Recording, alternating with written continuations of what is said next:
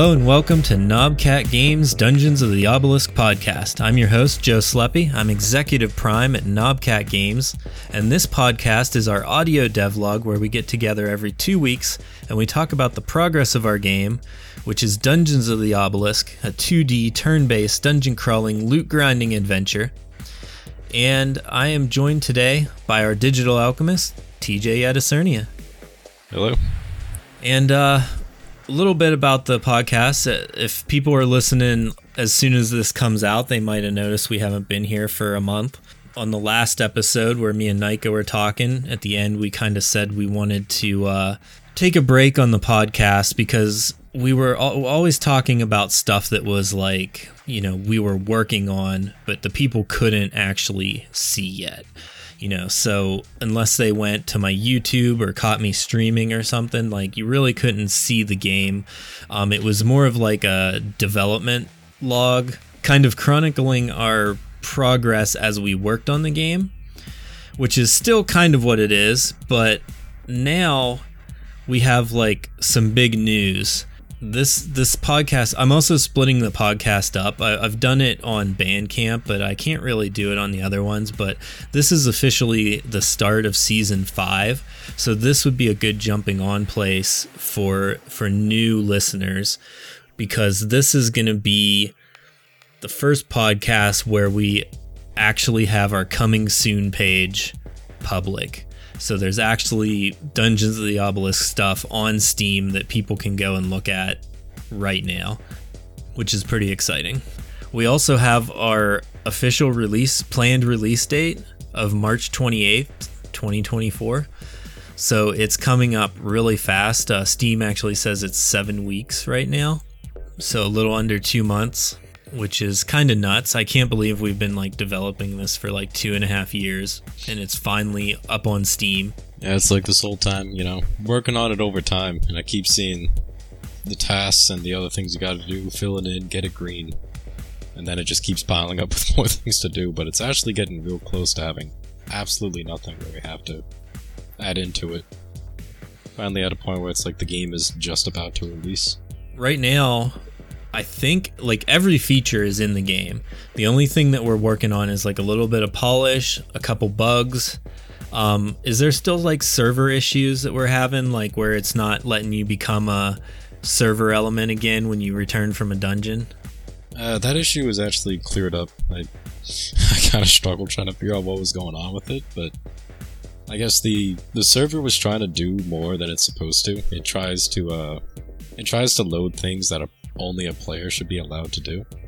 So I kind of added like more, I guess, locks on it, prevent it from being able to do anything that a player would typically do.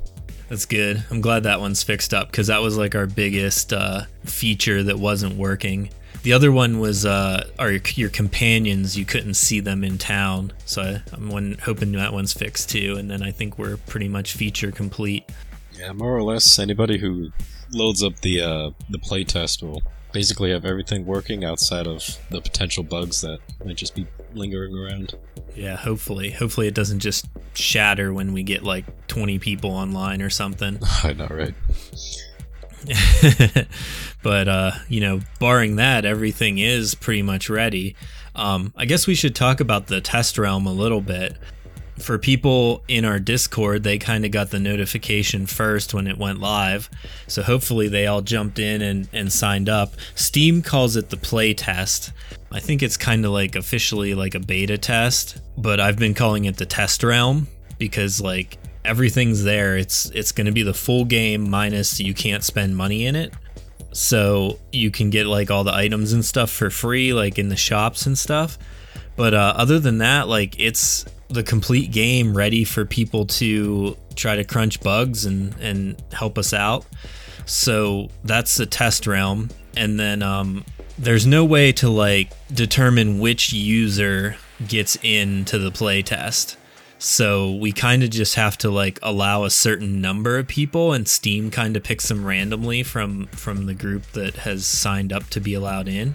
Yeah, we'll have to see how that works because I can't directly choose who joins, unfortunately. But I guess we'll just like throw numbers and then hope for the best on who ends up getting to test it. Yeah, right now, I mean, I would think we would release the the original version or the first version, I guess, and then let like some people in and just make sure it's going to like work with, you know, a couple people on it. And then I don't see any reason why we couldn't just let most of the people that have signed up on.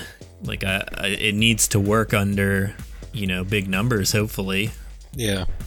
You want to just maybe let everybody on and see what happens.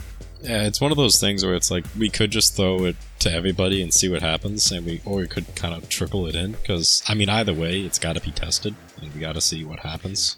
All right, because when we hit the launch on on the official release, that's not going to have a, any way to trickle it in. No, not at all. It'll be like everything immediately, and then just hope for the best. Hopefully, a hundred thousand people just start playing immediately. I am curious to see how well things can be handled because we do have like the built-in limitations of how the server and the chat works. Like a server can only hold 100 people. A server only has two cores, which is the lowest possible. Chat only allows for 20 CCU at default.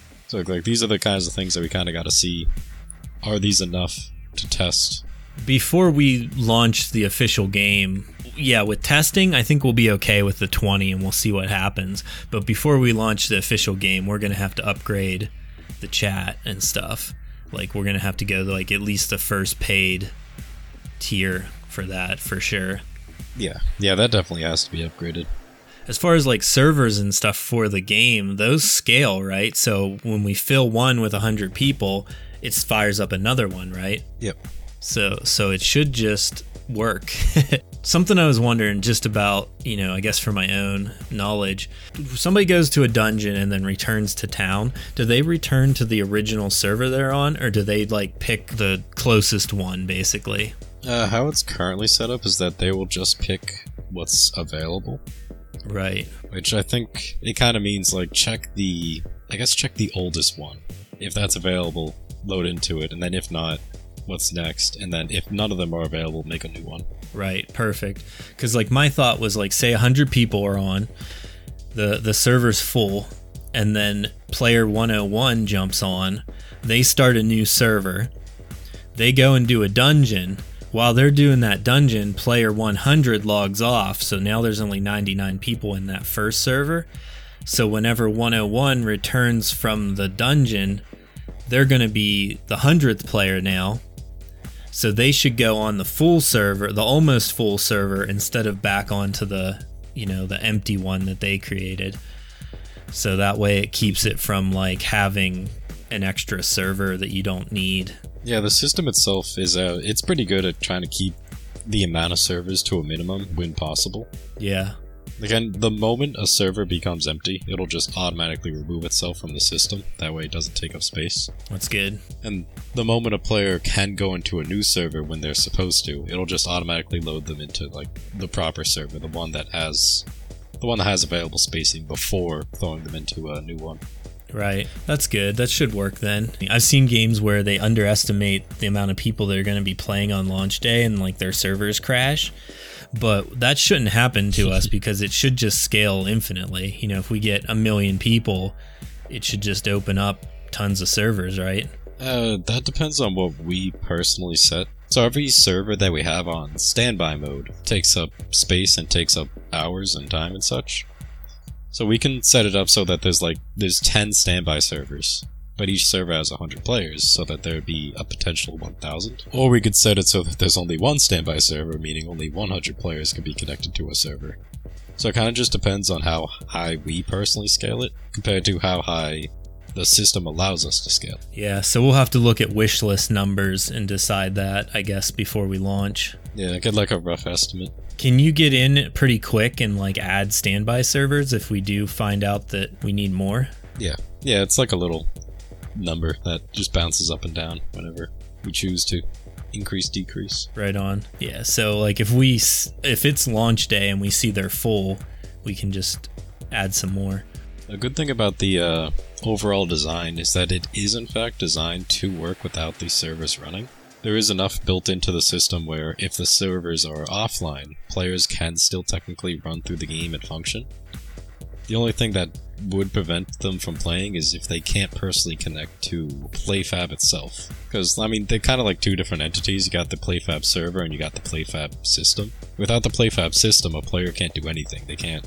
load their data, they can't send their data over, but they can still play the game so long as that system's available. Right. So they just they can play the game, but they won't be able to see people in town. Yep. So so really, the town server is separate from like the inventory savings server, basically. Yeah. And the chat still functions without the town, which is an interesting one. Yeah, because it's a whole separate service. Yeah. So it seems pretty foolproof. Like I can't think of any uh, any other you know immediate issues. I think we've thought through it all in the development pretty pretty steady. So seems like we're ready. We'll find out when we launch the the test realm, I guess. Yeah, that'll be interesting. Which uh, at the time of recording, today's February second, and it's a Friday. And you were thinking you would have a build tomorrow, possibly. Yeah, from the looks of it, everything's pretty settled on releasing it fully to the public tomorrow.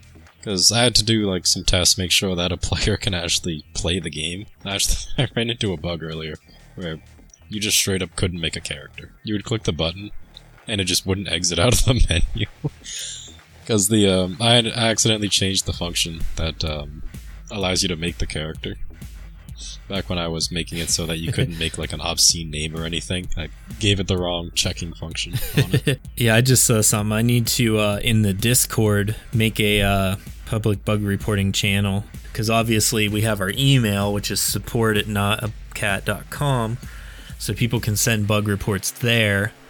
Um, they can also submit in game, which goes to that email, and then um, they can hopefully, uh, if they're on the Discord, we can get on, and that would probably be even be the best way for people to report bugs would be to jump on the Discord, and then we can like kind of talk to them in real time.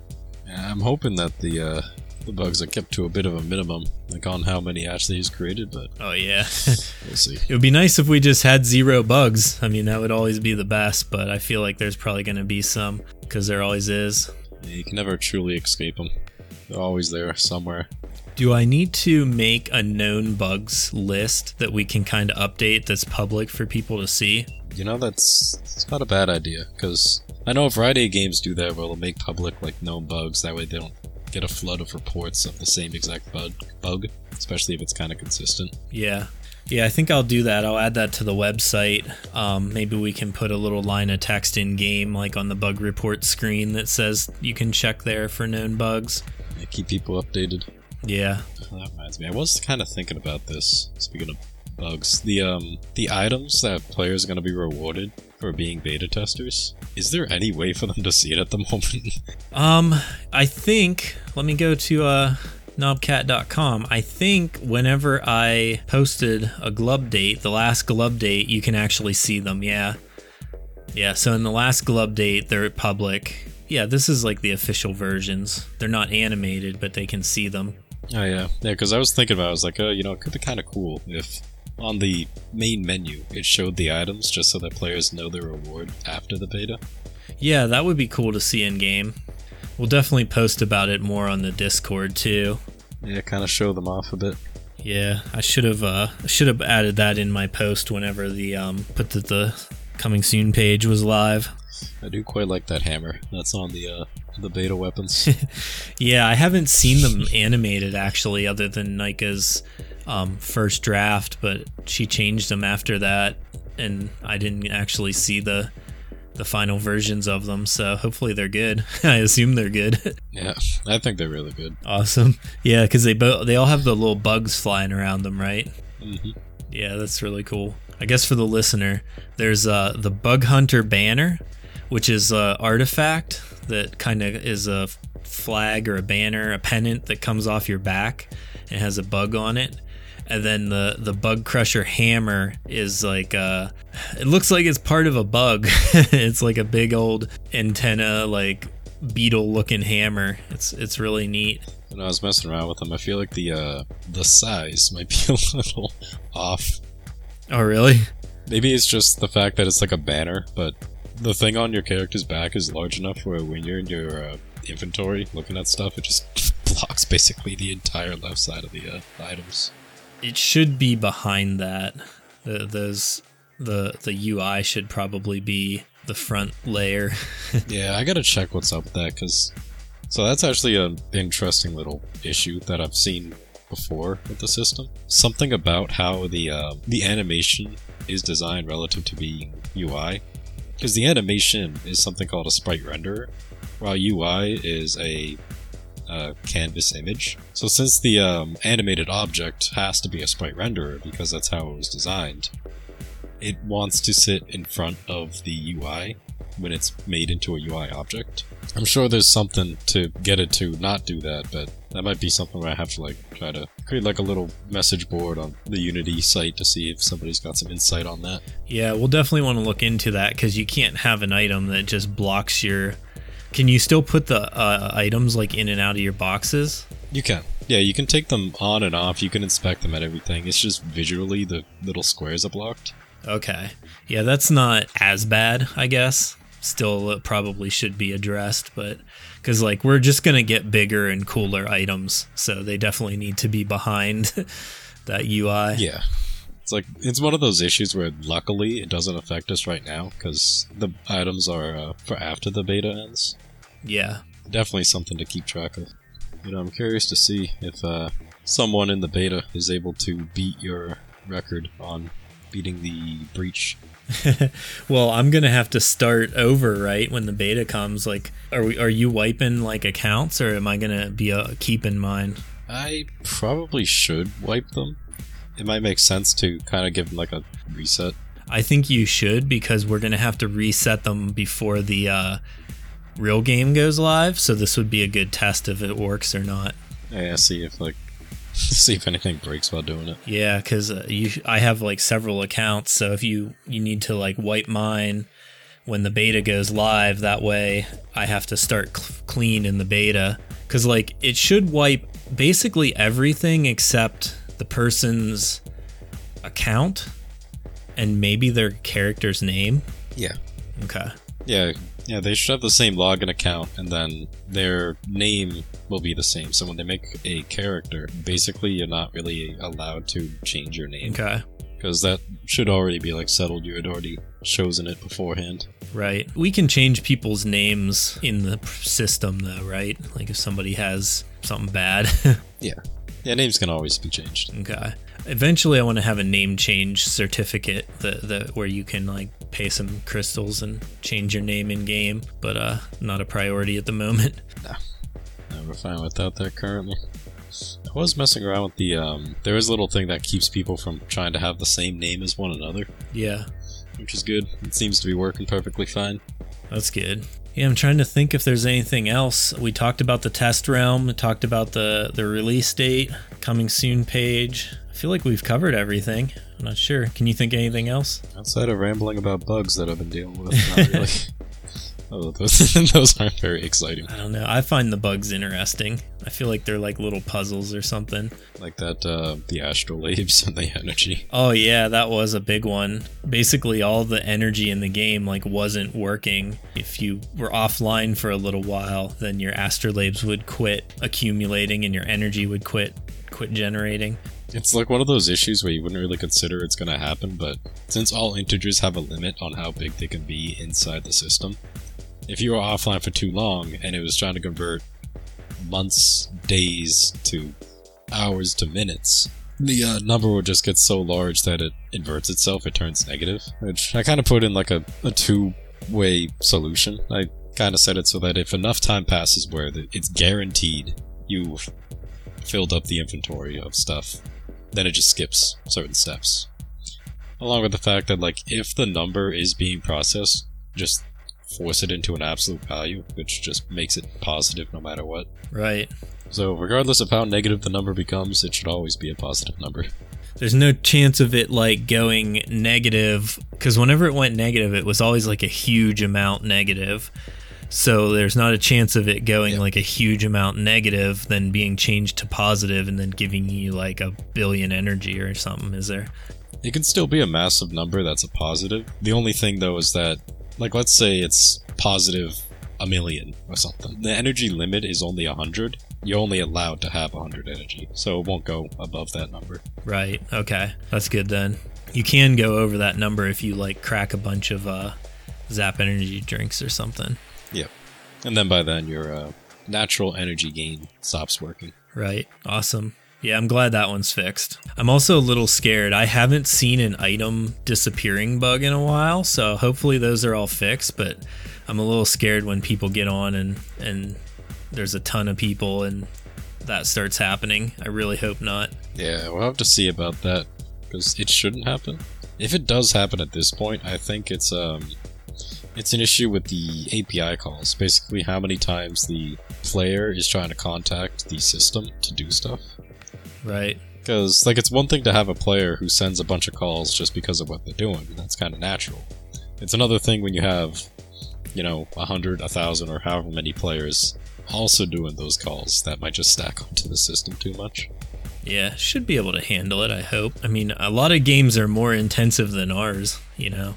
Yeah, and it's like if they if they can manage it with less than or with more, Yeah, right on. fine. Yeah, so I guess we'll wrap this up. Next episode, players will actually have been in the game play testing, so it should be an interesting episode with lots to talk about. Let's see. If you've made it to the end of this episode and you're not in our Discord, you need to go to knobcat.com, check out all the stuff on the website, like my blog and everything, and then find the link to the Discord and uh, join us there. You can ask questions, we can talk about stuff. It's a it's a good time. We also have our social media, which is Instagram and Twitter, which are both at Dungeons Obelisk. I'd also I stream game testing, and I guess I'll probably as soon as the beta goes live and I'm allowed into it, I will be streaming probably, which is at twitch.tv slash Star Rambler. Also, if you're listening to this podcast anywhere that you can leave a review, like Spotify or iTunes, five stars in a review would really help us out. It, it would let other people see the game, or um, let let us know that you're enjoying the podcast. Anything like that, that would be that would be great. And uh, I think that's it. We'll see you in two weeks. Bye. See ya.